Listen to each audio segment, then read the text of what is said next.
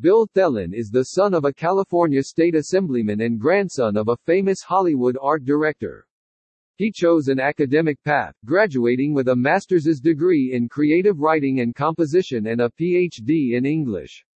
He's a well-known professor and noted speaker at professional conferences. Bill Thelin is a busy academic, between teaching full-time at the college level and researching and writing scholarly articles for publication. He also contributes to college textbooks, including Writing Without Formulas and Academic Collection, Class in the Composition Classroom.